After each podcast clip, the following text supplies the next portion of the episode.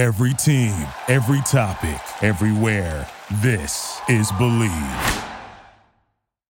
Hello, everyone. Welcome back to another episode of Bleav in Betting Chicago. My name is Joey Christopoulos. Today's episode is brought to you by BetOnline.ag. And look, everybody, BetOnline, it's the fastest and easiest way to bet on all of your sports action.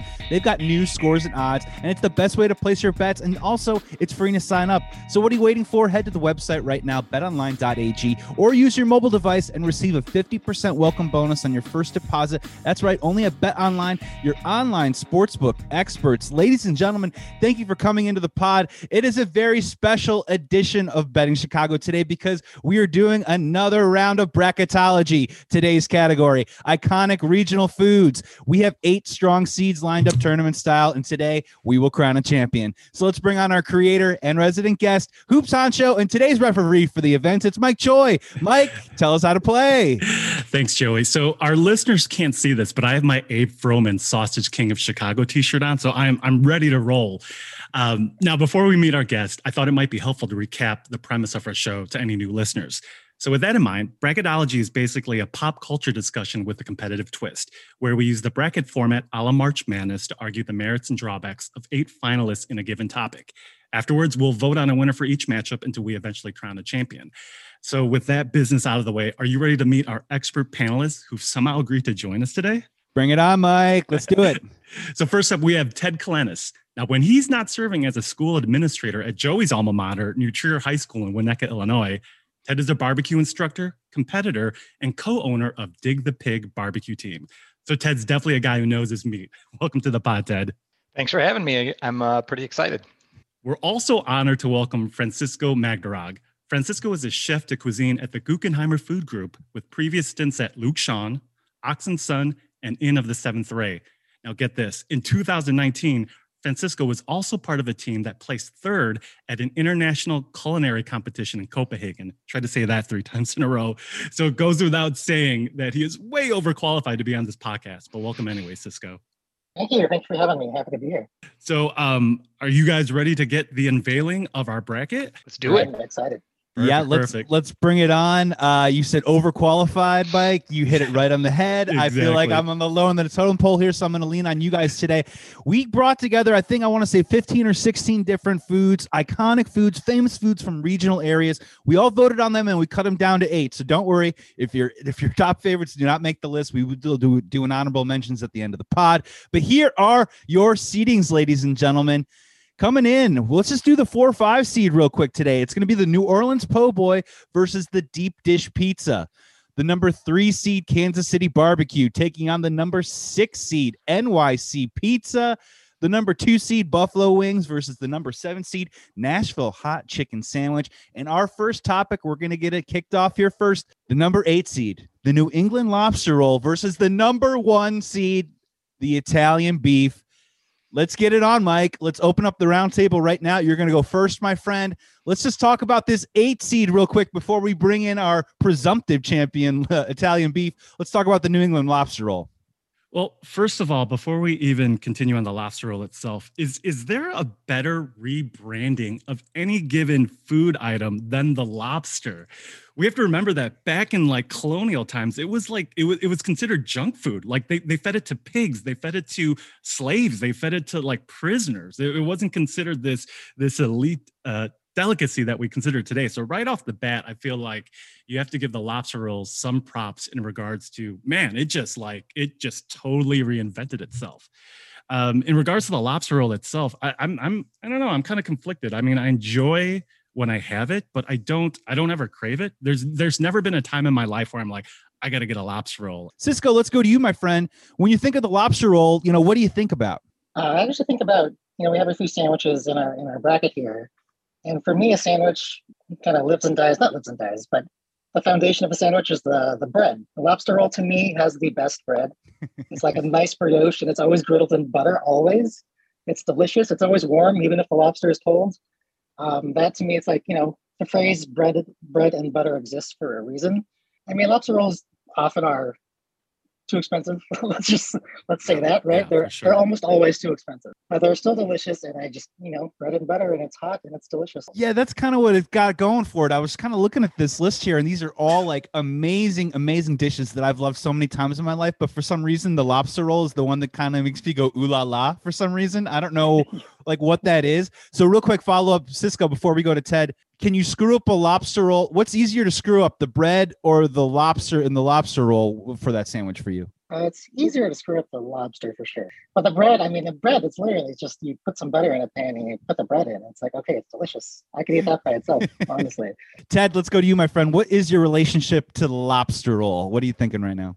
Well, you know, I growing up in the Midwest, um, I I had a vision of the lobster roll kind of being that cold mayonnaisey lobster roll on a little hot dog bun, and never really thought that much about it until I went out east and actually had um, a real lobster roll and found out that what I was eating all the time in the Midwest was actually called a lobster salad. Um, and so the lobster roll being served hot and really with no mayonnaise, just the butter and a little salt and, and pepper was a big game changer for me in terms of how I thought about the sandwich. Um, I would agree, pretty expensive and not a lot of bang for your buck. Always pretty small. You could, you know, crush like four of those things. That's my negative for me is just that it's, you know, I think it's delicious. It's rich. It's um, unique. Brings you right to the ocean, but it's it's pricey and small. Mike, hop in. Well, look, this is a a, a, a Mike Choi tangent if there ever was one. But I, I was going to bring this up er, uh, later. But since Cisco, you kind of mentioned it, we need to have the sandwich debate right now in regards to what consists of a sandwich, right? Is it just literally uh, anything that's contained between two pieces of bread? In that case, is a hot dog a sandwich? I mean, I guess especially since we have so many candidates in this bracket that are quote unquote sandwiches. For you guys, really quick, I mean, what is the definition of a sandwich? I guess it's a bread with a filling. It's I honestly, if you want to start a fight in the back of a restaurant or in like a food journalism room, just ask that question: Is a hot dog a sandwich? And people are going to start fist fighting. Um, I mean, so is, is a a hamburger a a wrap? I don't sandwich? Is a hamburger a sandwich then? I would say yes. Wow. Okay, Um, Ted, are you? I, where do you fall on this spectrum? I'd put a hamburger in its own category. I don't know. Again, I, I kind of grew up of that, you know, white bread, some mayonnaise and some mustard makes a sandwich, you know? I was gonna say the mayo. The mayo. Once you put mayo into any equation, all of a sudden it starts to trend into sandwich territory. But I will say, it. I feel like even restaurants themselves, they don't even want to tackle that argument because all how many times you go to a restaurant and you see it on the menu, burgers slash sandwiches. It's all in one category. They're not. Yeah. They just don't want to separate it. You know what I mean? Like the hot dog one is tough for me. Almost everything else, like I'm probably wrap my head around and turn it into a Yeah, sandwich. But the hot Well, dog's open it's open faced right so at the same time it could just be like it could you know is bruschetta a sandwich just because it's underneath some bread i don't know that's that's one with that's one that's so tough my question for for ted cisco or mike whoever wants to join this one talking to some guys on the east coast you know when i said new england lobster roll they were like oh there's also the connecticut lobster roll. Are you guys familiar with those two differences? And is there one that maybe is better? Because it seems like the new england one's more traditionally popular throughout like the rest of the country. Well, I think Ted nailed it. I mean, what we at least, and I agree, Ted, growing in the Midwest, like a lobster roll is kind of like that cold salad, right? So that that's traditionally, I think, the the main style. Correct me if I'm wrong. Whereas Connecticut style is what we're kind of more used to out here, where it's the buttery, warm, like poached lobster. Yeah, Um, the so butter on there the are bread.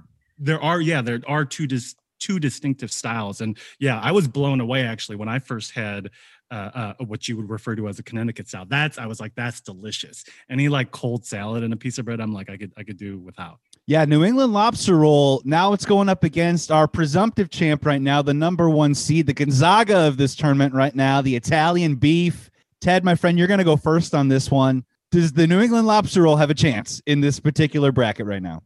Uh, in my opinion, no. I, I don't think that it can it can hold up to the beef. Um, I'll just say, kind of, you know, I'm I'm not sure there's a more fun sandwich to order than the Italian beef. Um, you know, walking up into the line and saying "give it a bath" is about the best thing you can say to somebody. Baptize it in the juice. That's right.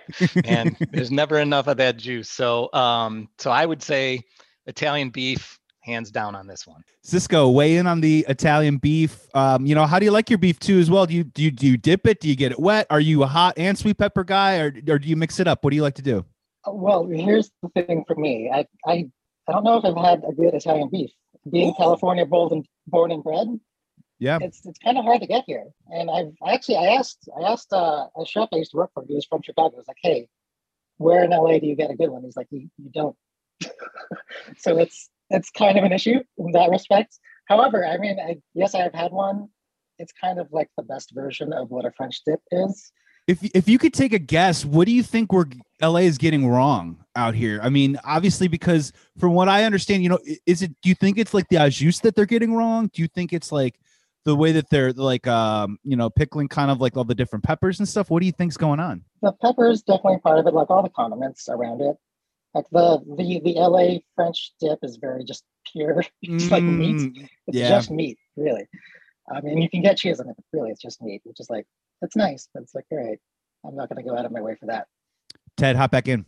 Yeah, I I think too. Just you know, being out in in LA um, or even just the warmer climates, you know, it's it's definitely a cold weather sandwich, man. That thing is, it's hot and it's filling and you know makes you just want to like lay on the couch the rest of the day. And so I, I find that most of the food when i go out into those warmer climates they just they can't duplicate that man and you never took a hot beef down to venice beach on a hundred degree day and just you know just kicked your feet up? Uh, that sounds like a disaster. Uh, mike mike weigh in on uh, what people affectionately call the working man's lunch well, yeah, I do. Again, I don't think we need to take much time on this because I, I, I think we know who's going to win this matchup. But so real quickly, I think the reason it hasn't, you know, Cisco mentioned hasn't really caught on in LA is because one, there is the French dip. That is the LA sandwich, right? In terms mm-hmm. of like this this idea of like what is LA in terms of food. Two, I could do without, and it didn't make our bracket, even though it was on our list of candidates. The cheesesteak is pretty widespread as well, so you can find cheesesteak stands out out here in LA as well. And then thirdly, I think you know it's kind of this cliched idea that that like if somebody's going to open a quote unquote Chicago place in another state or city outside of Chicago, it's like we're going to do deep dish. We're going to do the Chicago style hot dog. I think the Italian beef is maybe an afterthought. And with that being said, Francisco, if you ever get the chance, and uh, there's there's a, a, restaurant chain called Portillo's, which is famously one of the most popular Italian beef places in Chicago. Um, there's one in Buena Park, and I know tons of you know transplants who will make that pilgrimage down to Buena Park from LA, which is like a 40 minute to you know an hour, hour and a half, depending on traffic, a drive to get that. So um, yeah, I mean, Joey, I think we should move to the voting because there's no reason to expound anymore. I I think on this matchup. Yeah, I, am in agreement with you on that. My vote is for uh, Italian beef. I'm sorry, lobster roll you came in, you got a ticket to the dance, but you're going home early. I'm going Italian beef. Cisco, which one are you voting for in this one? I'll go Italian beef. Italian beef, yeah, going with the going with the front runner. Ted, what do you think? Yeah. Italian beef versus lobster roll. I'm a Midwestern guy. I'm going Italian beef all day. Yeah, this sounds like a clean sweep right here. Thanks, lobster roll, for playing. Um, you know, I, I, don't know any final words. I, a lobster roll is absolutely delicious for me, but personally, it just doesn't pass a lot of tests in terms of you know. Ted, you nailed it and Mike, you also said you know the accessibility factor is a little bit a little bit wonky, and also at 3 a.m. I've never had a lobster roll at 3 a.m. to you know to satiate, and I've had Italian beefs that have sat in my stomach like a rock before, so that pretty much takes care of it right there. Let's move on to the next round right here. Let's bounce around a little bit, guys. This one I hate, so we're gonna get out of the way because I love both of these so much. It's the number four seed. It's the New Orleans Po' Boy versus the number five seed Chicago Deep Dish Pizza oh man, this one, this one's gonna really hurt. Uh, this one's gonna really hurt. But Cisco, I want you to go first, my friend. Uh, let's just talk about the New Orleans Po' Boy real quick. Um, you know, what is your relationship to the New Orleans Po' Boy? Uh, the Po' Boy, I think, is a. Uh, I always think of it as like the American banh mi. it's kind of, kind of a similar true, thing. True. Any excuse to eat fried oysters is cool to me. Uh, yes. um, yeah. That's so. Yeah, it's, it's, it's a solid sandwich.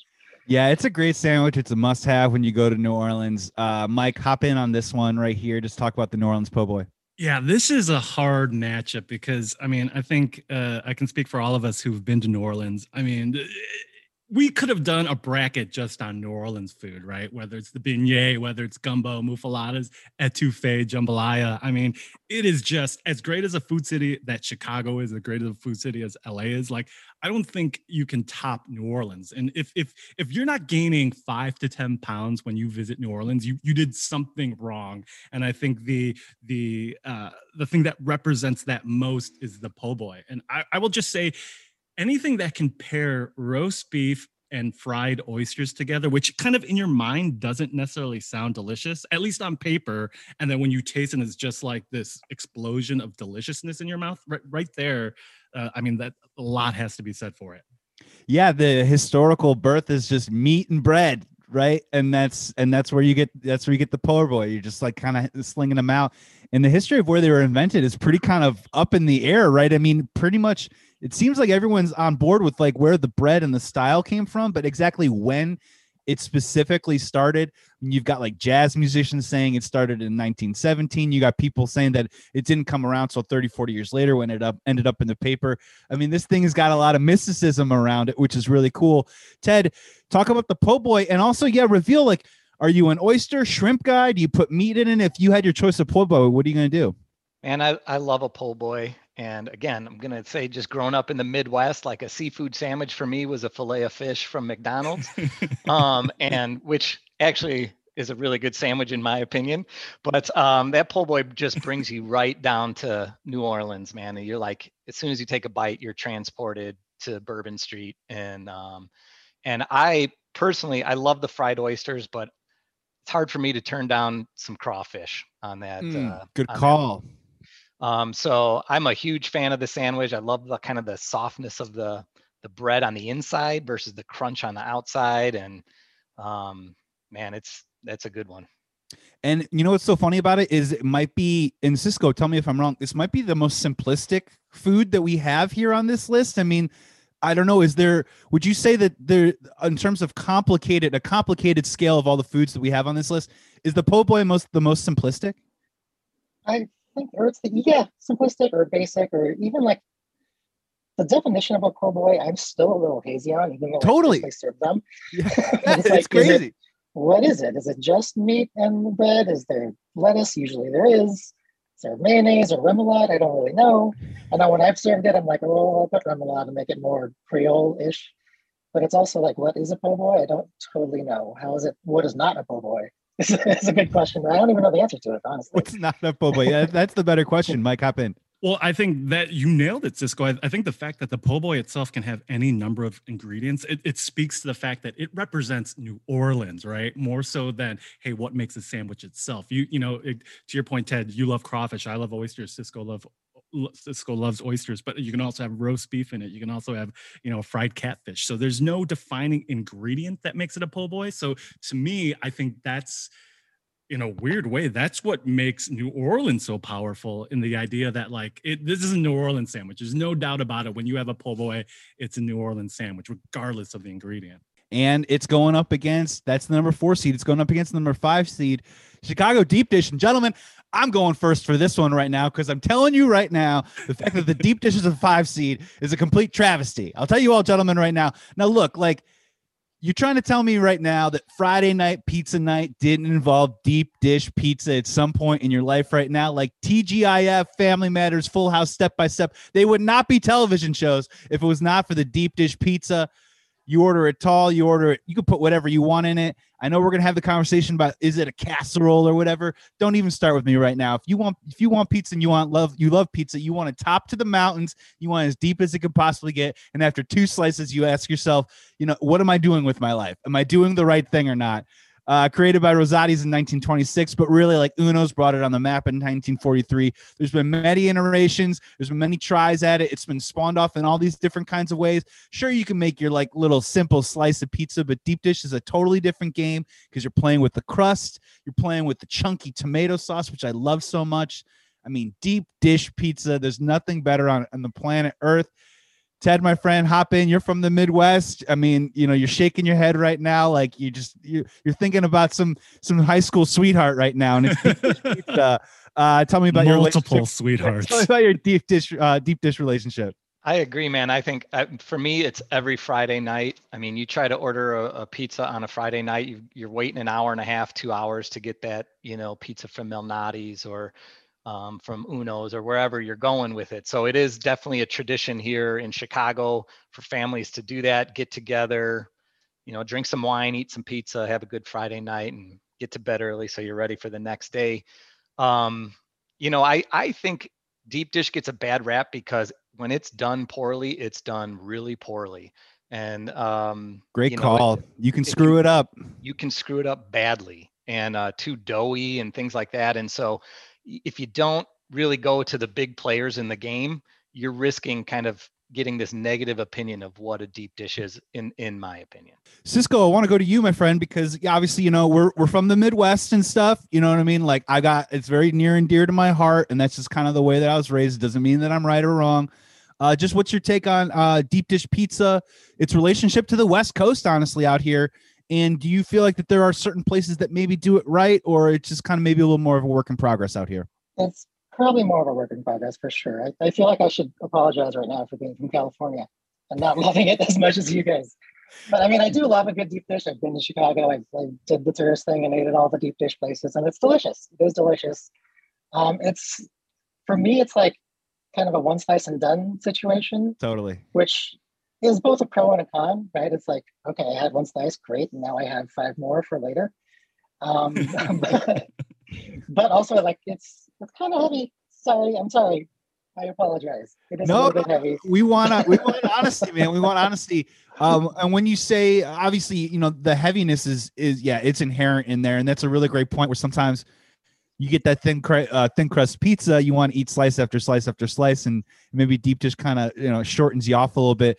Uh, do you have any particular ingredients, Cisco, that you like throwing on there if, if you were to have a, a really good deep dish? I do prefer, I guess, I don't know if this is just the plain one or what, with just the cheese, cheese and tomato sauce and I guess sausage and pepperoni. Yeah. I mean, I'm a, I'm a sucker for sausage and pepperoni on any pizza, frankly, any style. Yeah, the Lou Malnati's, I guess, just we just get the sausage patty straight across. Yeah. We don't really get too fancy with it. Keep it simple and basic, and it's pretty amazing. Mike, uh, hop in, my friend, on deep dish. What do you think? Now it's deep dish versus po' boy. Now at this point, man, like you know, where are you starting to lean on this particular matchup? Well, listen, at the risk of losing my Chicago card, um, I will tell you this when I go back home, the first thing I want to get is an Italian beef. I don't crave deep dish pizza. I crave an Italian beef for any time I get back home, which is not necessarily a slam against the deep dish pizza, but it's more in praise, obviously, of the Italian beef. Um, for me, I at least personally, I did not grow up eating it very frequently. To me, it was kind of, and I think this is maybe a, a thing that is is kind of a thing for a lot of Chicagoans, depending on what side of the scale you fall in. Deep dish pizza was a special thing to, to us. It was a, it was a special occasion. It wasn't a regular thing.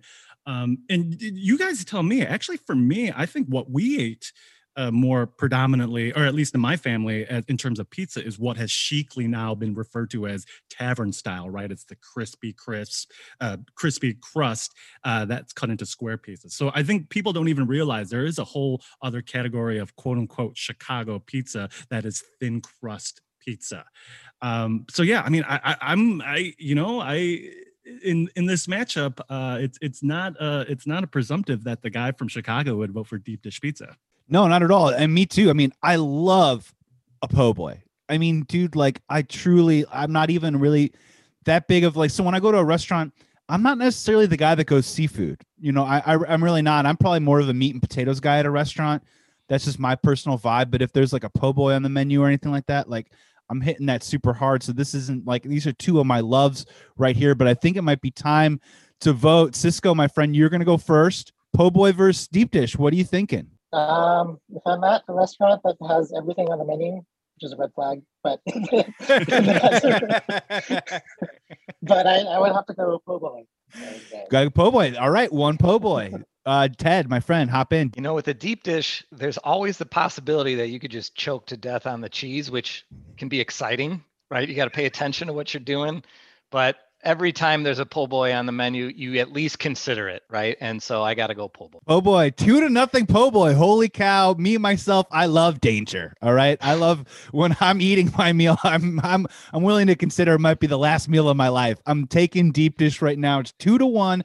Po' boy has two. Deep dish has one. This is going to come down to Mike. You Mr. know, I Mr. Tavern style here. I don't know what's going to happen. I'm a little scared. You know, I'm going to be very diplomatic. I am going to go uh, one representing my roots. I'm going to go deep dish pizza. We have our not, first tie. Not only exactly to get us to the tie, which brings up our first tie breaking game. So I think for this, Ted, we're going to have you participate in our first tie breaking game. Uh, we're going to go with true or false. I'm going to give you five true or false questions, and you have to get at least three of them correct.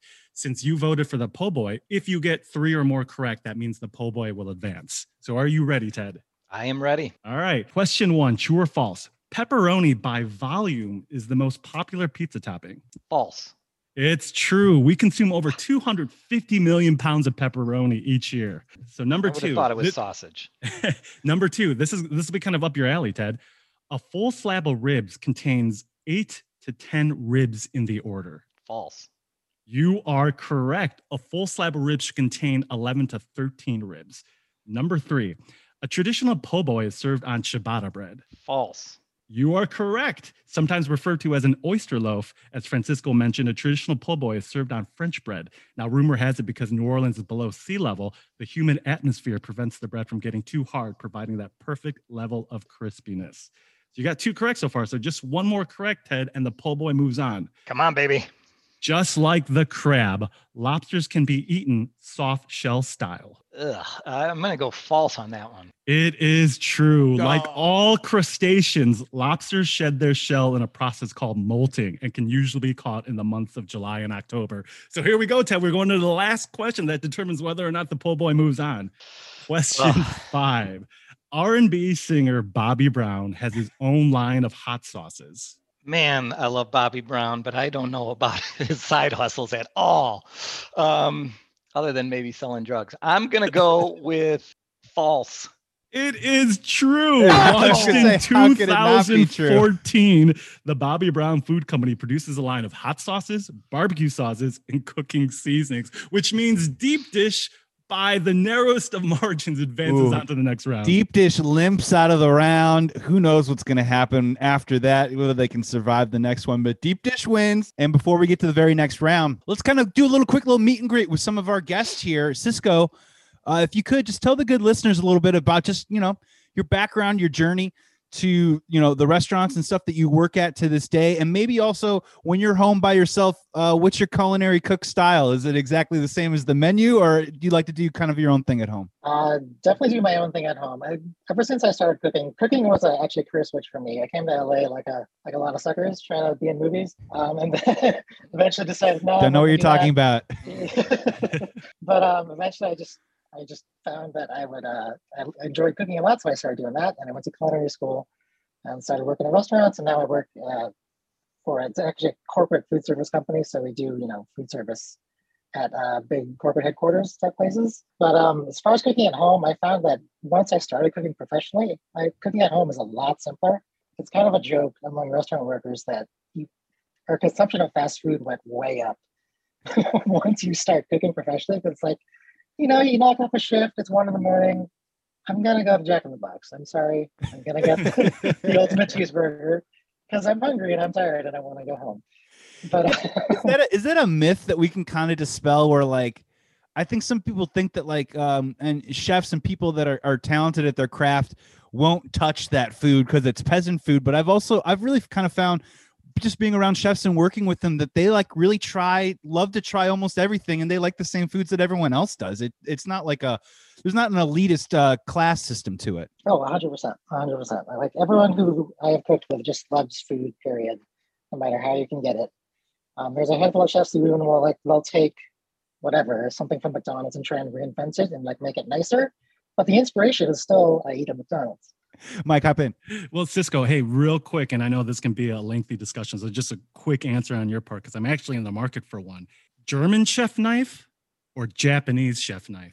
oh we've had Ah. this conversation on a text thread Lately, um, I mean, as a chef, I just I like buying all the tools, so of course I have both. But I've been really leaning on the Japanese style. They're they're lighter. They're a little bit just easier to deal with. I, I personally I have a it's the Japanese gyuto. It's the Japanese. It's actually the Japanese version of a Western chef's knife. But yeah, that's that's where I go. I go Japanese. I like the lighter. I like the lighter weight. And Ted, for you, especially in the barbecue market, it, it- does that mean probably a German sturdier knife is a little bit more apt for what you need? No, I, I, I we on our team we use a lot of the Shun uh, Japanese knives. So I, I have a set of German knives as well. I think they are, you know, the good rocking motion makes it easy.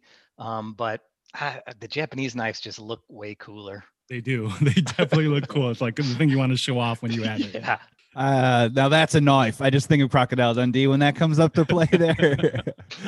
uh, gentlemen, let's move on. This this next topic, uh, this one might be my favorite. It's the number two seed. It is Buffalo Wings versus the number seven seed, the Nashville Hot Chicken Sandwich. Ted, I think we're going to go first with you, my friend. Let's just talk first about um, let's talk about our challenger, the number seven seed, the the Nashville Hot Chicken Sandwich.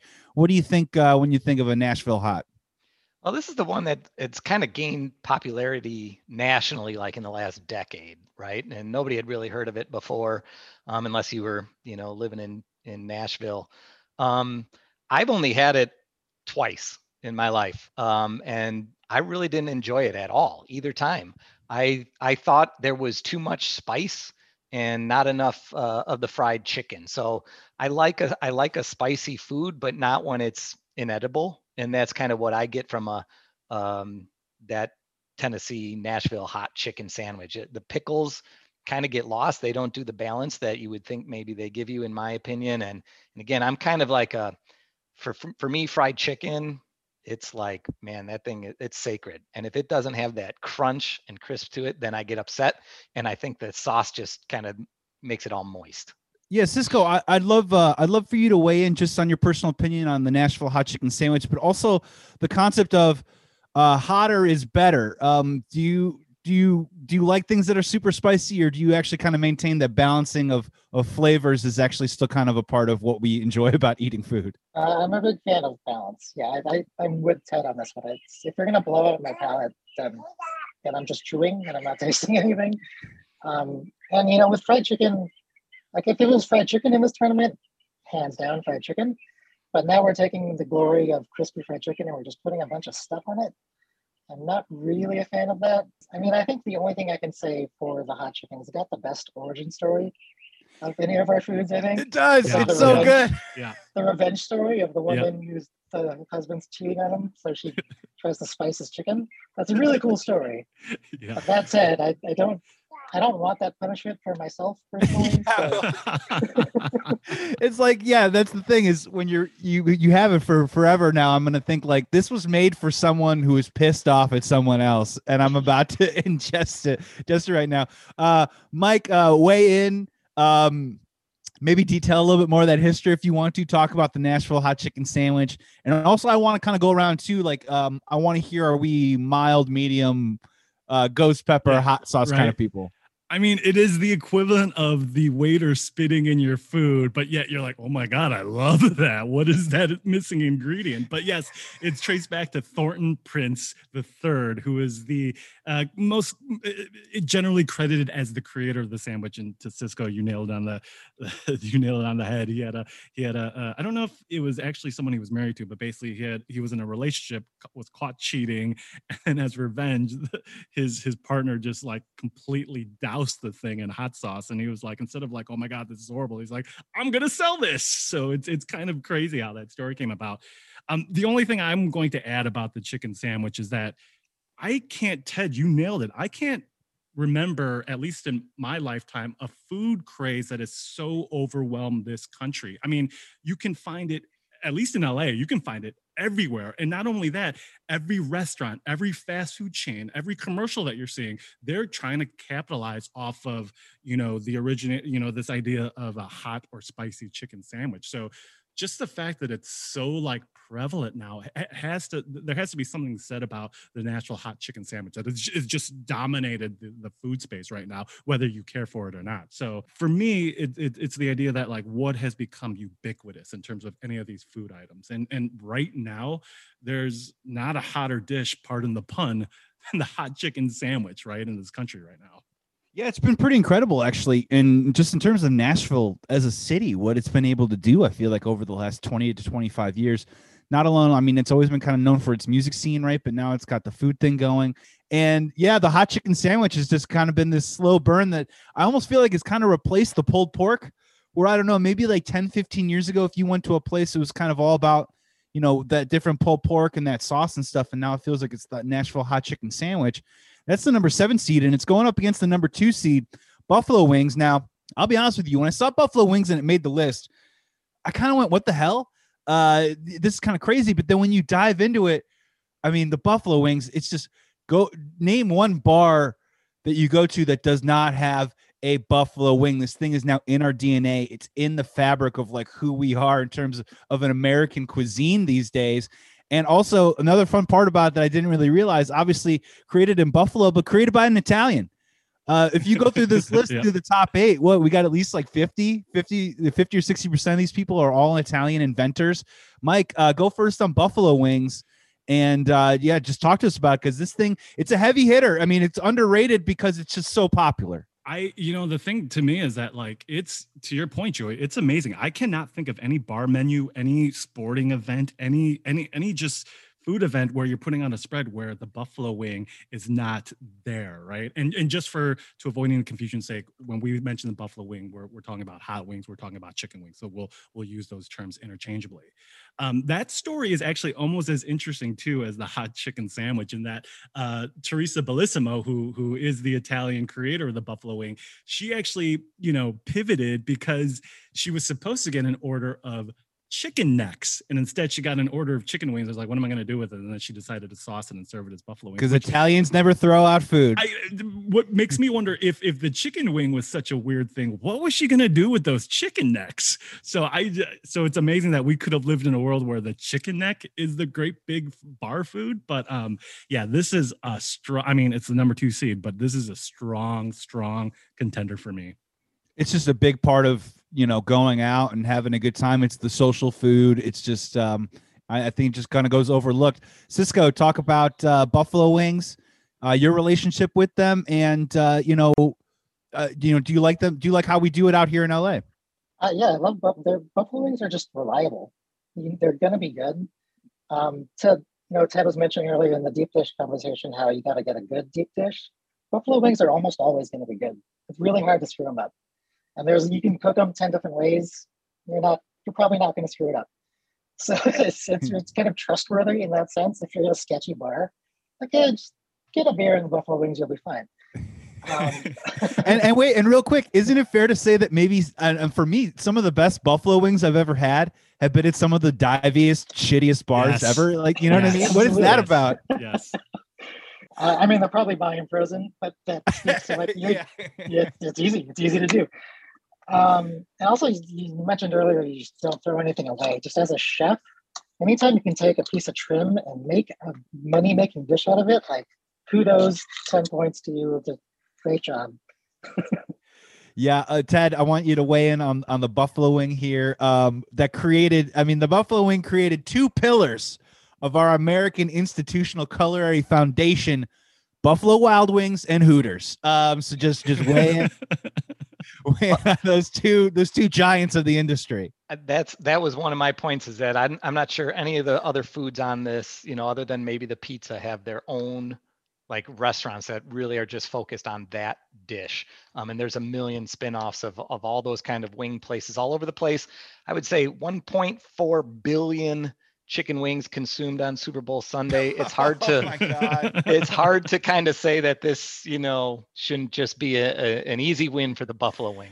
Yeah, I think this one uh, this might feel like across the board here. I'm gonna vote Buffalo Wings. Mike, what say you? Uh, 100% Buffalo Wings. Cisco. Buffalo Wings. And Ted, we got a clean sweep all day. Yeah, we're rocking it through right there. Sorry, Nashville chicken sandwich. You're hot right now, but you can't knock off you can't knock off the king that's been with us for way too long. Before we go to our next round, Ted, uh, I want I want you to weigh in real quick, man. I I think your story is really interesting. Just talk about just kind of when you got involved in you know when you got involved in barbecuing smoking you said you're on a team too as well walk the listeners kind of through that a little bit and uh, and why you love it yeah i just um I, i'm a teacher by trade and uh, just had a couple of buddies who I worked with who liked cooking and we would always get together, call it chilling and grilling, just try cooking something new. And, uh, you know, probably 15, 20 years ago, one of the guys went down to Memphis in May, which is a huge barbecue competition in Kansas. And, um, and he just, you know, came back and was like, guys, we got to try smoking and we borrowed a smoker from someone and then the rest is history. We just totally got into it and just fell in love with the kind of you know the trying to perfect. It's such an art form and there's little tweaks here and little tweaks there that make such a difference for you. So um, just kind of always just playing with it. What's our rub going to be? Our rub has evolved. You know we add or subtract an ingredient almost every year you know as we continue to just try to to search for perfection. Um, and so then we started competing and that was fun and we we had a good time. And then you know the competitions a lot of them are on um, big holiday weekends and things like that and and you spend you know the night sleeping there. And we were going up against guys who are like sleeping in rvs and we were in those like old ass lawn chairs that you just like you can't they don't even recline or anything and just getting our butts kicked and spending a lot of time away from our families so um, as our kids you know were started to be born our wives were like no man like you're not leaving fourth of july weekend uh, to go drink beer and like spend all this money on meat and not bring any money home. So we started catering, um, you know, just kind of did the graduation, retirement party circuit. And that was actually better because when you're competing, everybody tells you what's wrong with your food. But when you're cooking for a party, people just tell you how great it is. And so that's much more rewarding. Plus, we were kind of getting paid, which is also a, a nice little bonus. So um, that's what we've been doing lately. We've been, you know, COVID has obviously uh, killed the graduation and retirement party but we've done some private events which have been a lot of fun where um, we go teach a rib class and uh, typically we'll you know it's like bourbon and and barbecue and um, so we just kind of combination yeah we pair the two and we go to your house and we we have some pre-rib you know pre-prepped ribs ready to go but we teach you everything from taking the silver skins off to rubbing them and prepping them and working your smoker so um, we've just had a lot of fun kind of doing that that's awesome mike hop in uh, super quick question, Ted. And, and, by the way, I've had the honor of having Ted's barbecue, and it's delicious. And if anybody gets a chance to get Ted's barbecue, do it. Do it. Um, Ted, I don't know either way though. Uh, is would you say that your barbecue is a particular style? And if so, do you kind of just more of a general question? Do you adhere to this idea that like, oh, you should stick to one style of barbecue, or in the end, for you, is it ultimately about, hey man, we're gonna grill, smoke, cook this meat as well as it can be cooked and, and it doesn't regardless regardless of style yeah whenever whenever we're teaching you know a, a class on barbecue we always say it's like pizza you know everybody's got mm-hmm. their preference for it so you got to do what you like to do we we tend to do more of like a what they call a dry rib right so we're going to talk about kansas city barbecue here in a little bit that's almost the complete opposite of what we do um, and so we'll we'll rub ours. We may glaze ours while it's on the grill, but we're te- we're typically serving it with a side of barbecue sauce. I always feel like if you walk into a barbecue restaurant and they are touting their sauces, their barbecue's probably not that good, right? If your sauce is your best uh-huh. quality, you're probably spending a lot of time on your sauce and covering up some kind of crappy meat.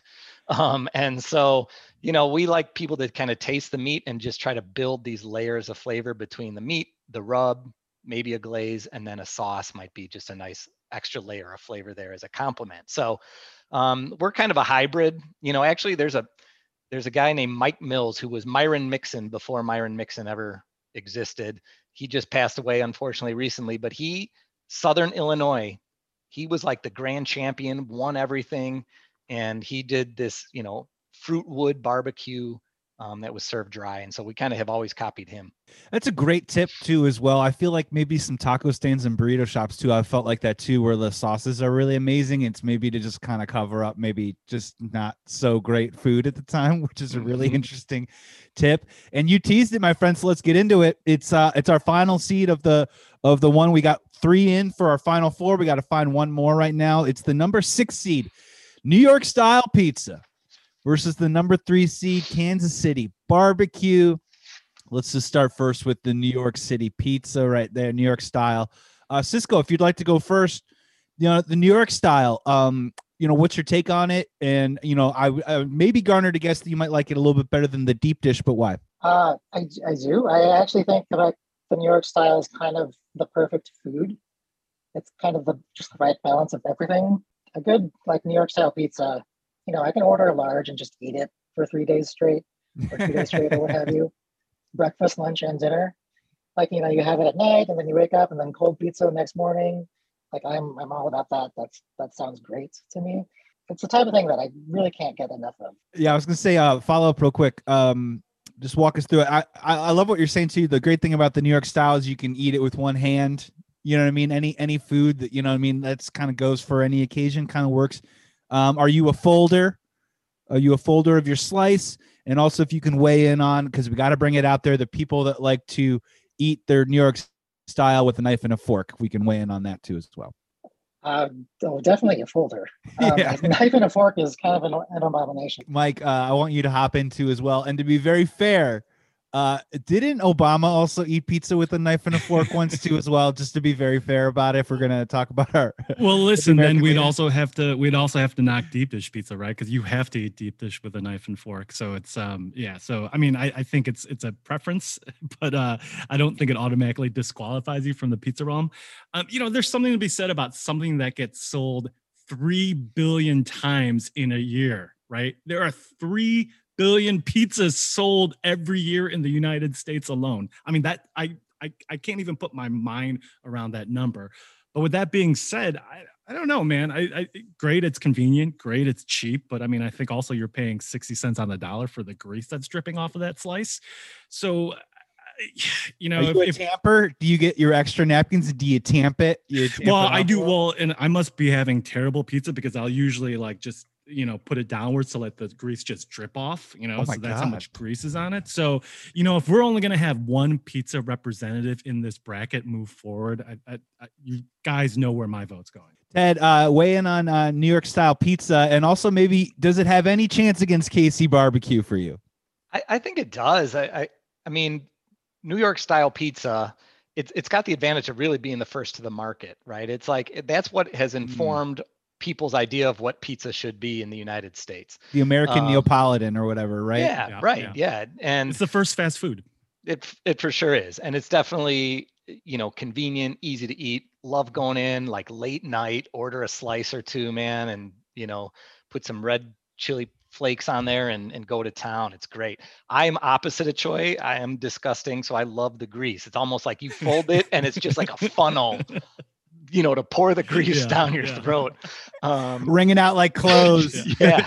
to me that's amazing. That's part of the experience. You know i want that that paper plate they serve it on to just be like ripping apart you know being soaked through by the time i'm done with it.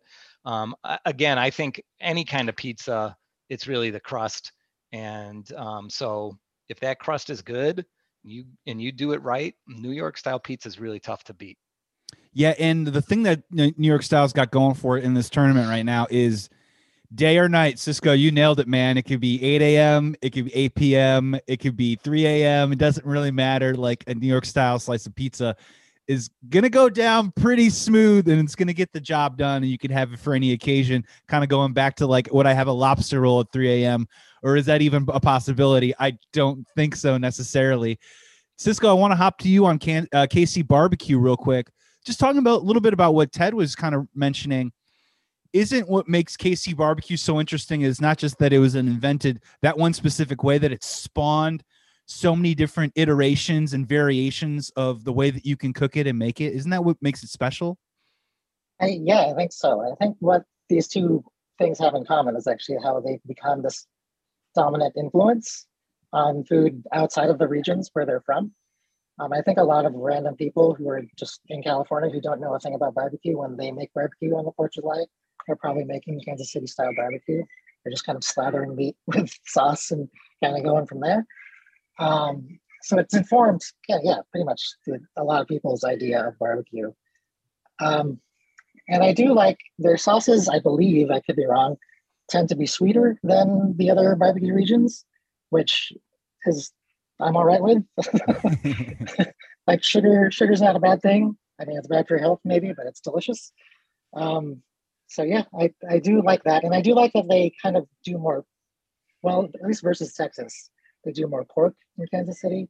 Yeah, and I think just what's interesting about KC barbecue, yeah, is as you said, like it's a dominant style that has inspired so many different versions, right? And Mike, if you want to hop in on this too, you know, I'm looking it up. A guy named Henry Perry mm-hmm. kind of yep. created it in Memphis, but then was moved to Kansas City. I mean, it is it's a southern it's a southern culinary dish. We can call it KC barbecue because that's where it originated. Yeah. But then it really kind of spawned off. down through all these different regions and areas throughout America, creating their own style. You know, exactly. Yeah, and I'm not going to say too much because I, I would love to get our resident barbecue expert Ted to really weigh in on this. So all, all I'm going to say is you know, without getting too political, but in this climate, there is something to be said about, you know, something that is a quintessential American uh, food culture having been started predominantly by African Americans. You know, barbecue was a pivotal business for Black entrepreneurship you know early in the early 20th century so i to me i think that speaks volumes about kind of the cultural significance of this particular uh, uh, food item Ted, you mentioned before, you know, KC barbecue might not necessarily be your style when you compete, but does that style and does just the fact that it exists is that enough to put it over the top for you with New York style pizza? I I I, I it's it's good. I mean, I I don't necessarily prefer to cook it that way, but I I am not a barbecue snob. I'll I'll eat any of it, and I I enjoy um, a good KC barbecue restaurant, man. I love Arthur Bryant's, you know, you love Gates, all those places that you hear of. Um, they're legit. They do a great job.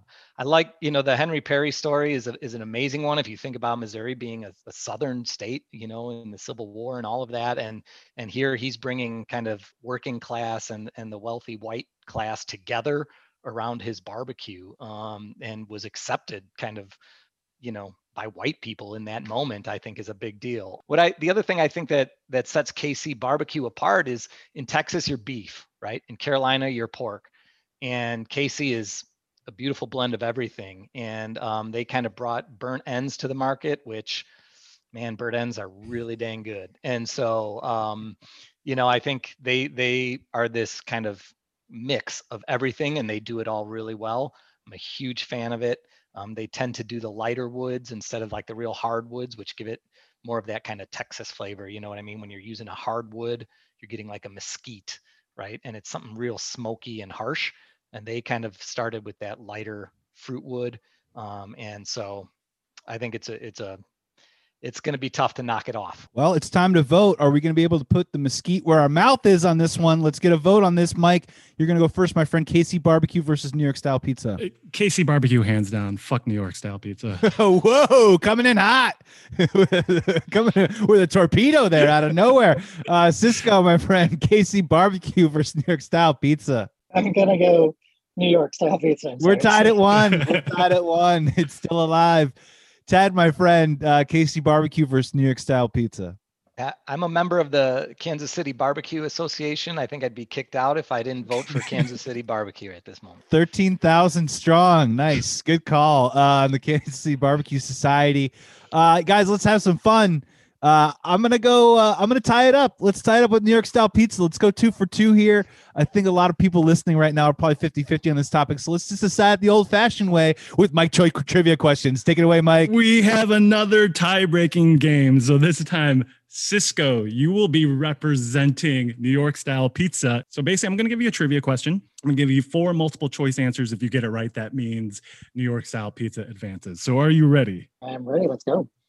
Buffalo Wild Wings has an amazing 26 sauces to choose from. Which one of these four sauces is not a real sauce at Buffalo Wild Wings? Is it jam and jalapeno, desert heat, truffalo, or hubba hubba spice? Which one is not an actual sauce? Truffalo. uh, good lord, hubba hubba spice. You are correct. Nice. Hubba Hubba oh, Spice is not a oh. sauce at Buffalo Wild Wings. I thought I thought I was going to stump you with that one. So, unfortunately, that means New York style pizza has advanced into our semifinals. It has won New York style. Let's take a quick break to talk about our brand new sponsor, Just Live, a trusted source for high quality wellness CBD products created by athletes just for you. Now, look, during this crazy time, maybe you're trying to get more sleep, maybe you're trying to work on your energy, you're trying to protect your immune system. That's why Just Live came out with their brand new CBD gummy line. They have six different flavors sleep, energy, focus, immunity, calm, and vitamin C. They're vegan and low sugar, plus, they're founded by professional athletes Klay Thompson, Alex Morgan, Travis Pastrana, and Paul Rodriguez because they wanted to create a a CBD product that they could trust and they could stand behind. It is finally here. So if you need support with sleep, focus, energy, stress, or immune health, I highly recommend giving these a try. And right now, if you buy one of their new gummy products, you get one free. That's right. There are six different benefits to choose from. Instead of just choosing one, visit justlive.com and use code support to buy one, get one free. That's right. Buy one, get one free of the new gummies in line with the code support at justlive.com. Now back to the pod. All right, everyone, it is time. It is time for the final four here on Bracketology Iconic Regional Foods Edition. Here they are, ladies and gentlemen. Here's who it advanced. Uh, the number one Italian beef versus the number five seed deep dish pizza. The number two seed Buffalo Wings versus the number six seed NYC New York style pizza. Looks like it's a Chicago versus East Coast situation right here coming down. So let's hit the Chicago. Let's go to the Midwest. It's Italian beef versus deep dish. This is like, what do you, if you're from the, the 312 or the 773, this is like, what do you want to be buried with? Uh, basically, at this point, Mike, uh, weigh in first, my friend, between these two. Which way are you leaning right now? Because this one's tough. Well, listen, again, this is pretty amazing that we have Chicago head to head. It's kind of like reminds me when uh, just in this ra- last uh, NCAA tournament, we had Illinois versus Loyola, right? As it kind of happened too early. Um, I will just say this my only comment is I will drive the hour and a half to Buena Park to get myself an Italian beef. We, Joey, as you know, living in the valley in Los Angeles, we have a Gino's East that's literally like a mile away. And I can say I've definitely had an Italian beef from Buena Park, an hour away, more than I've had Gino's East, which is literally I can walk to. Cisco, weigh in, my friend. Italian beef versus deep dish. Uh, if you know, if you had your if you had your life life depended on, or it's you know it's two thirty in the morning and you got two stores in front of you, the Italian beef and the deep dish place. Which one are you walking into to get that late night grub? Uh, you know, before before the advent of like Gold Goldbelly and all these shipping services, the only food I've ever had shipped across to California was a Chicago deep dish pizza. Um, I have too. it's you know, and it you know it freezes well, remarkably and just you pop it in the oven and it's like it's fresh. So, um, but I think I think I would go deep dish pizza actually. Go deep dish, yeah. I mean, it's oh Ted, the Italian beef. It's so good. I mean, I've been baptized over and over again. Just wet and sweaty in your hand. Like, who cares about the softness of the bread because it's getting wet? It's disappearing anyways. It's gonna be delicious. But man, there's something about that deep dish. Which way are you leaning right now? No, one of my first culinary jobs was a short order cook in college in a in a bar and we made a deep dish pizza that I doubt was very good. But it is not only great to eat it is super fun to make. There's something about just putting all that cheese and meat and everything you're just like piling this thing on you know you're like i'm to just put as much as i can like a whole bag of cheese in this pizza and it's amazing. It's super fun to build so it's got that going for it. Um, an italian beef though you know, we didn't talk about this, but it is the one sandwich where in Chicago you can add a, an Italian sausage to it and make the combo sandwich. So you're adding a whole nother protein on top of that beef, and you're creating just this glorious, you know, double decker sandwich, completely different proteins. They marry together because of that au jus. And so I got to go beef. Wow, two to one. We got two beef, one deep dish. It's coming down to your hosts, ladies and gentlemen. And man, this one's really tough. Here's what I'll say about the Italian beef, and you know, just kind of doing some of the research on it. This is one I really kind of fell in love with. It, it was, you know, created in the Chicago stockyards in the early 1900s. It was basically, you know, the cheap shaved off dry meat that was sort of left over of scraps. And it was the working man, it was the working class that like made that as used that made that French style dip, if you will, to kind of dip it in and then hand it out to people. And the part that I loved was if you went to a wedding in the early 20th century, it probably had an Italian beef at it. I mean, that's what people ate at those at those weddings and stuff. But again, guys, I'm tying it up right now at deep dish because here's the thing with deep dish, and here's my opinion. Two things. One, if you go to other places, including here in Los Angeles, you know, you've got a place like Masa. There's other places that want to attempt to recreate the deep dish. For me personally, that's like the, the the finest form of of flattery is trying to create your own and try and bring it to that other place. And then number two, if you go to the the city of Chicago and you're on the train, you get off the train, you see a relative, what are they saying to you? They're not telling you you got to go get a beef. They're telling you, have you done the deep dish yet? And when you put these two together, I love the Italian beef. You're a number one seed, baby. I love you to pieces. Baptize me all you want, but I'm going deep dish for a tie score again. We got one more tiebreaker coming, Joy. Joey, we are going to put you through the ringer this Oh time. Oh boy, oh So boy. You are going to represent obviously your vote of deep dish pizza. If you get this right, that means deep dish moves on. If you get it wrong, that means the Italian moves on. Can I give a shout out to all my frat boys at Colgate if we're on the, the game show style? so Joey, you, you being the sportsman, this is a perfect tiebreaker for you. We're going to go with over under.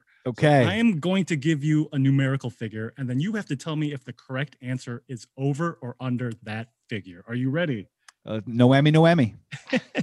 Portillo's, the famed Chicago Italian beef chain, is reported to make more or less than 500 Italian beef sandwiches a day at every single one of their Chicago locations.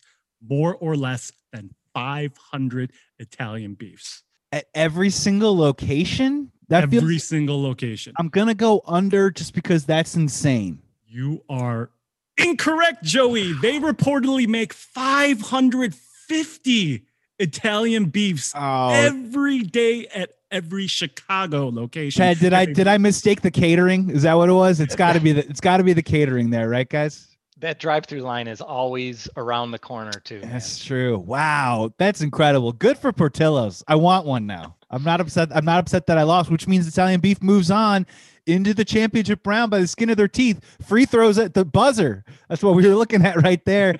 and then now let's go to the East Coast. The number two seed Buffalo Wings versus New York style pizza. Ted, my friend, you're gonna go first on this one. Buffalo Wings versus NYC. Where are you leaning right now? Uh, you know, I love the versatility of of a buffalo wing. You can smoke it, you can grill it, you can fry it, you can jack up the spice level, you can do a sweetness level, and we also got to mention that the wing is done all over the world. If you think of like a Korean wing, and you know all of those other places that also are doing wings, everybody around the world loves the wing, and I just can't live with myself if New York style pizza makes it to the finals. Um, it's like watching Michigan, um, you know, get to the final four. It, it drives me nuts. It's like rooting So- for the Yankees. yeah. So I'm going, I'm going with the buffalo wing. Buffalo Wing, Cisco, my friend. Buffalo Wing versus New York style pizza. You know, I I have the New York pizza ranked higher than you guys, but I did think of it as like the Duke of the tournament, where you don't enjoy rooting for it, but you have to admit that it's good. I mean, I like that buffalo wings. You know, that the traditional buffalo sauce is really just Frank's Red Hot and butter, basically, which is which is kind of awesome. when you think about it, just like just just give it, pour it in my mouth. That's fine. But I still, I gotta go with pizza. I still, I, I'm to maintain that it's it is a perfect food for at all at all times.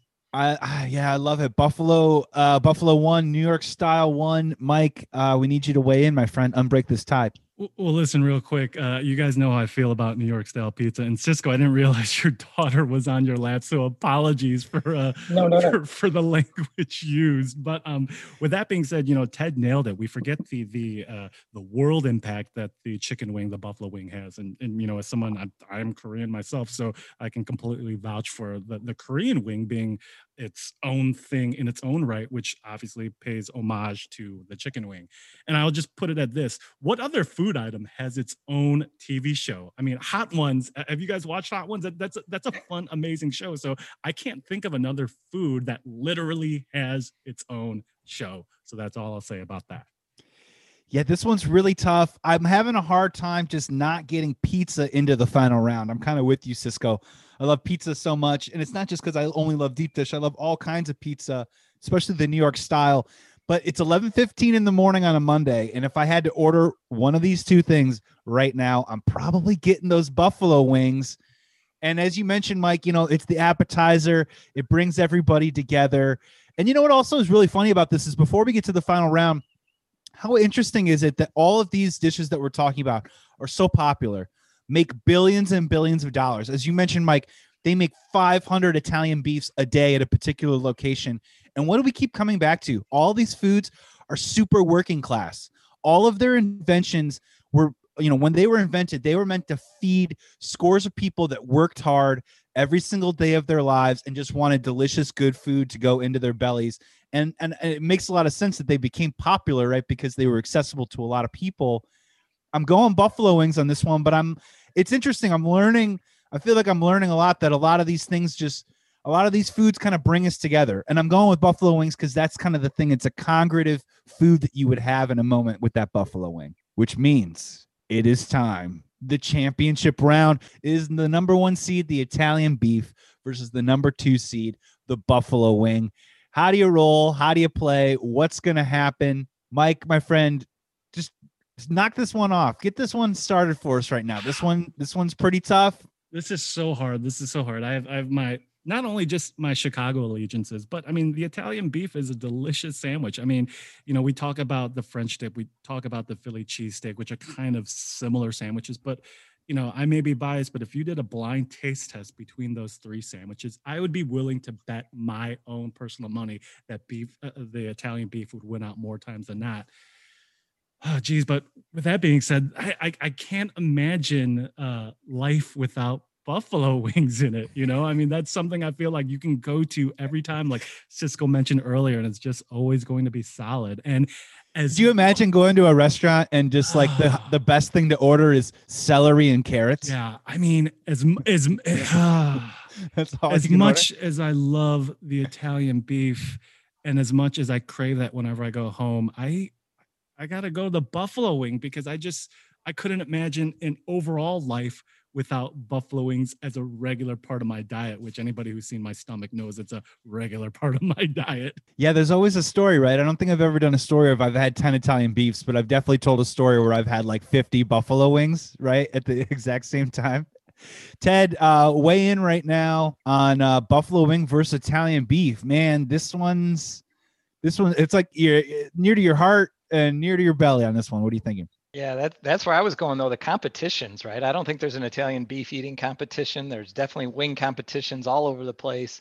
Um, I like what what Cisco was saying about kind of that traditional buffalo wing because I think maybe what propelled the buffalo wing through this tournament in my mind, I was thinking of all the iterations of it, right? And um, and while that I think is a is a bonus of like how versatile it is, you know, the traditional buffalo wing still, even at its core, is just delicious.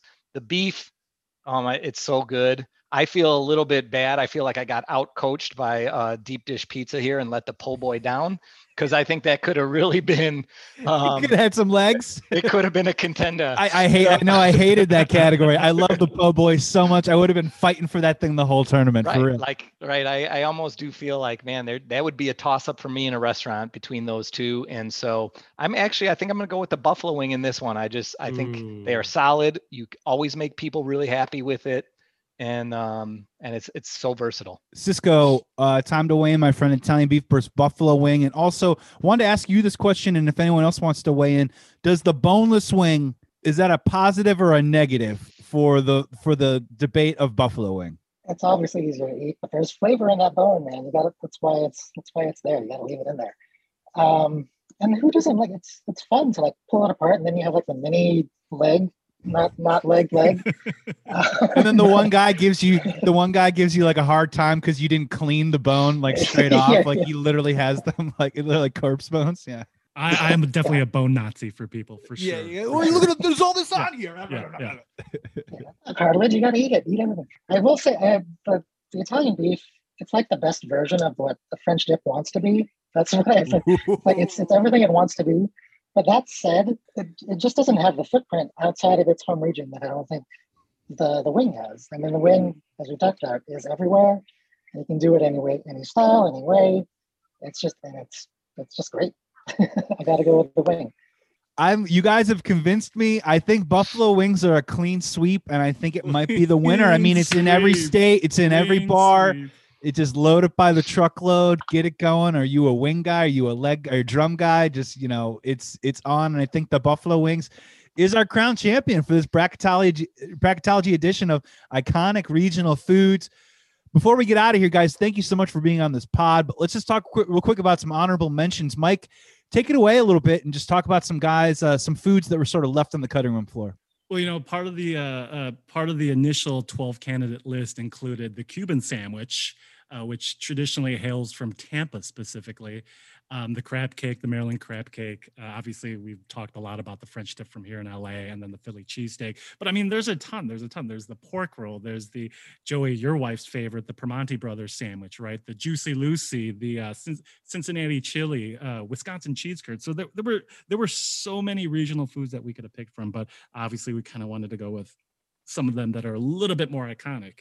Um, so yeah, uh, I, I think this, you know, given that there are three Chicago guys on this panel, I think it was an upset. I think it was an upset that the Buffalo Wings won. Yeah, we wanted to try and stay objective, but obviously you could tell uh, we had kind of we started sweating our shoes there halfway through, really like pumping up our hometown a little bit. Cisco, um, out of that honorable mention list of kind of just a couple things that Mike mentioned, or something maybe that you love that wasn't on the list. Um, anything on there that you know you, is near and dear to your heart that uh, that that's pretty high up there for you? Yeah, there's there's two that I just wanted to mention. One is from Hawaii, is the the loco moco, um, which is it's a hamburger on a bed of rice with gravy on it and a fried egg.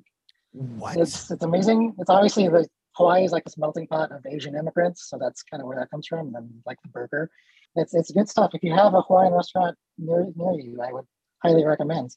Thank you. I've I've never I've, I, honestly I've never heard that before, and I'm I, I want to try it. Gravy on a burger sounds amazing. Ted, um, weigh in a little bit. Honorable mention, some things that didn't make the list on there. Um, I you know the only thing that I thought I couldn't believe was not on this list was the hot dog. And I know there's debate about sandwich or not, but but regardless, it is a regional food that you know is consumed at baseball games and amusement parks and all over the place and is nothing maybe more american than like a hot dog and a coke um you know to to people who don't live here. So um so Ted, on that well, note, who what region then would you go more the Coney what, Island style? That's tough about it, style? yeah. I mean, there's also actually Arizona, right? Has pretty famously and their own. LA, LA would have something to yeah, say about yeah, their hot so dogs out here as well. Is there a region that you would say most represents what we consider the American hot dog?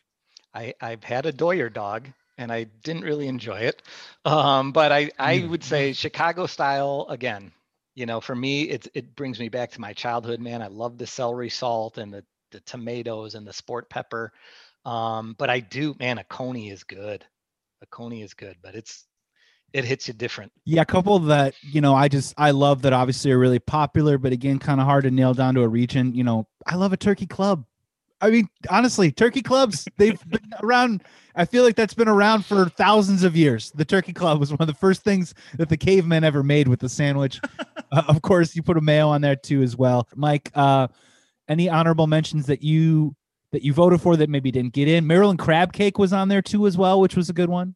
Yeah, you know, I just, I again, I thought uh, French dip would uh, uh, go a little bit higher. Uh, you know, obviously, three of us live in LA, and then, uh, you know, I, I was gonna put uh, the the Chicago style hot dog on the overall candidate list, but then I was like, am I getting too Chicago-y, getting three candidates from Chicago on that overall list of twelve? So, but yeah, this this is amazing. So, you know, I want to thank Ted, I want to thank Francisco for joining us. It's been a it, it, it's been a, a great discussion to have on all these iconic regional foods. Awesome panel. Ladies and gentlemen, today was Bleav in Betting Chicago, Joey Christopoulos. This was our special edition of Bracketology, Iconic Regional Foods Edition. Thank you so much for listening, and hopefully, we got your mouth watering, you got your mind moving a little bit, and maybe you disagreed with us a little bit along the way. That's totally fine. Today's episode was brought to you by betonline.ag. Make sure you head to betonline.ag because it's free to sign up, and you get a 50% welcome bonus on your first deposit. Today's episode was also brought to you by Just Live CBD Oil. Thank you so much for listening to this pod. We'll be back with more stuff the rest of this week. Until then, be well, be safe. Please be good to each other. We will talk soon. Thank you for listening to Bleav. You can show support to your host by subscribing to the show and giving us a five star rating on your preferred platform. Check us out at Bleav.com and search for B L E A V on YouTube.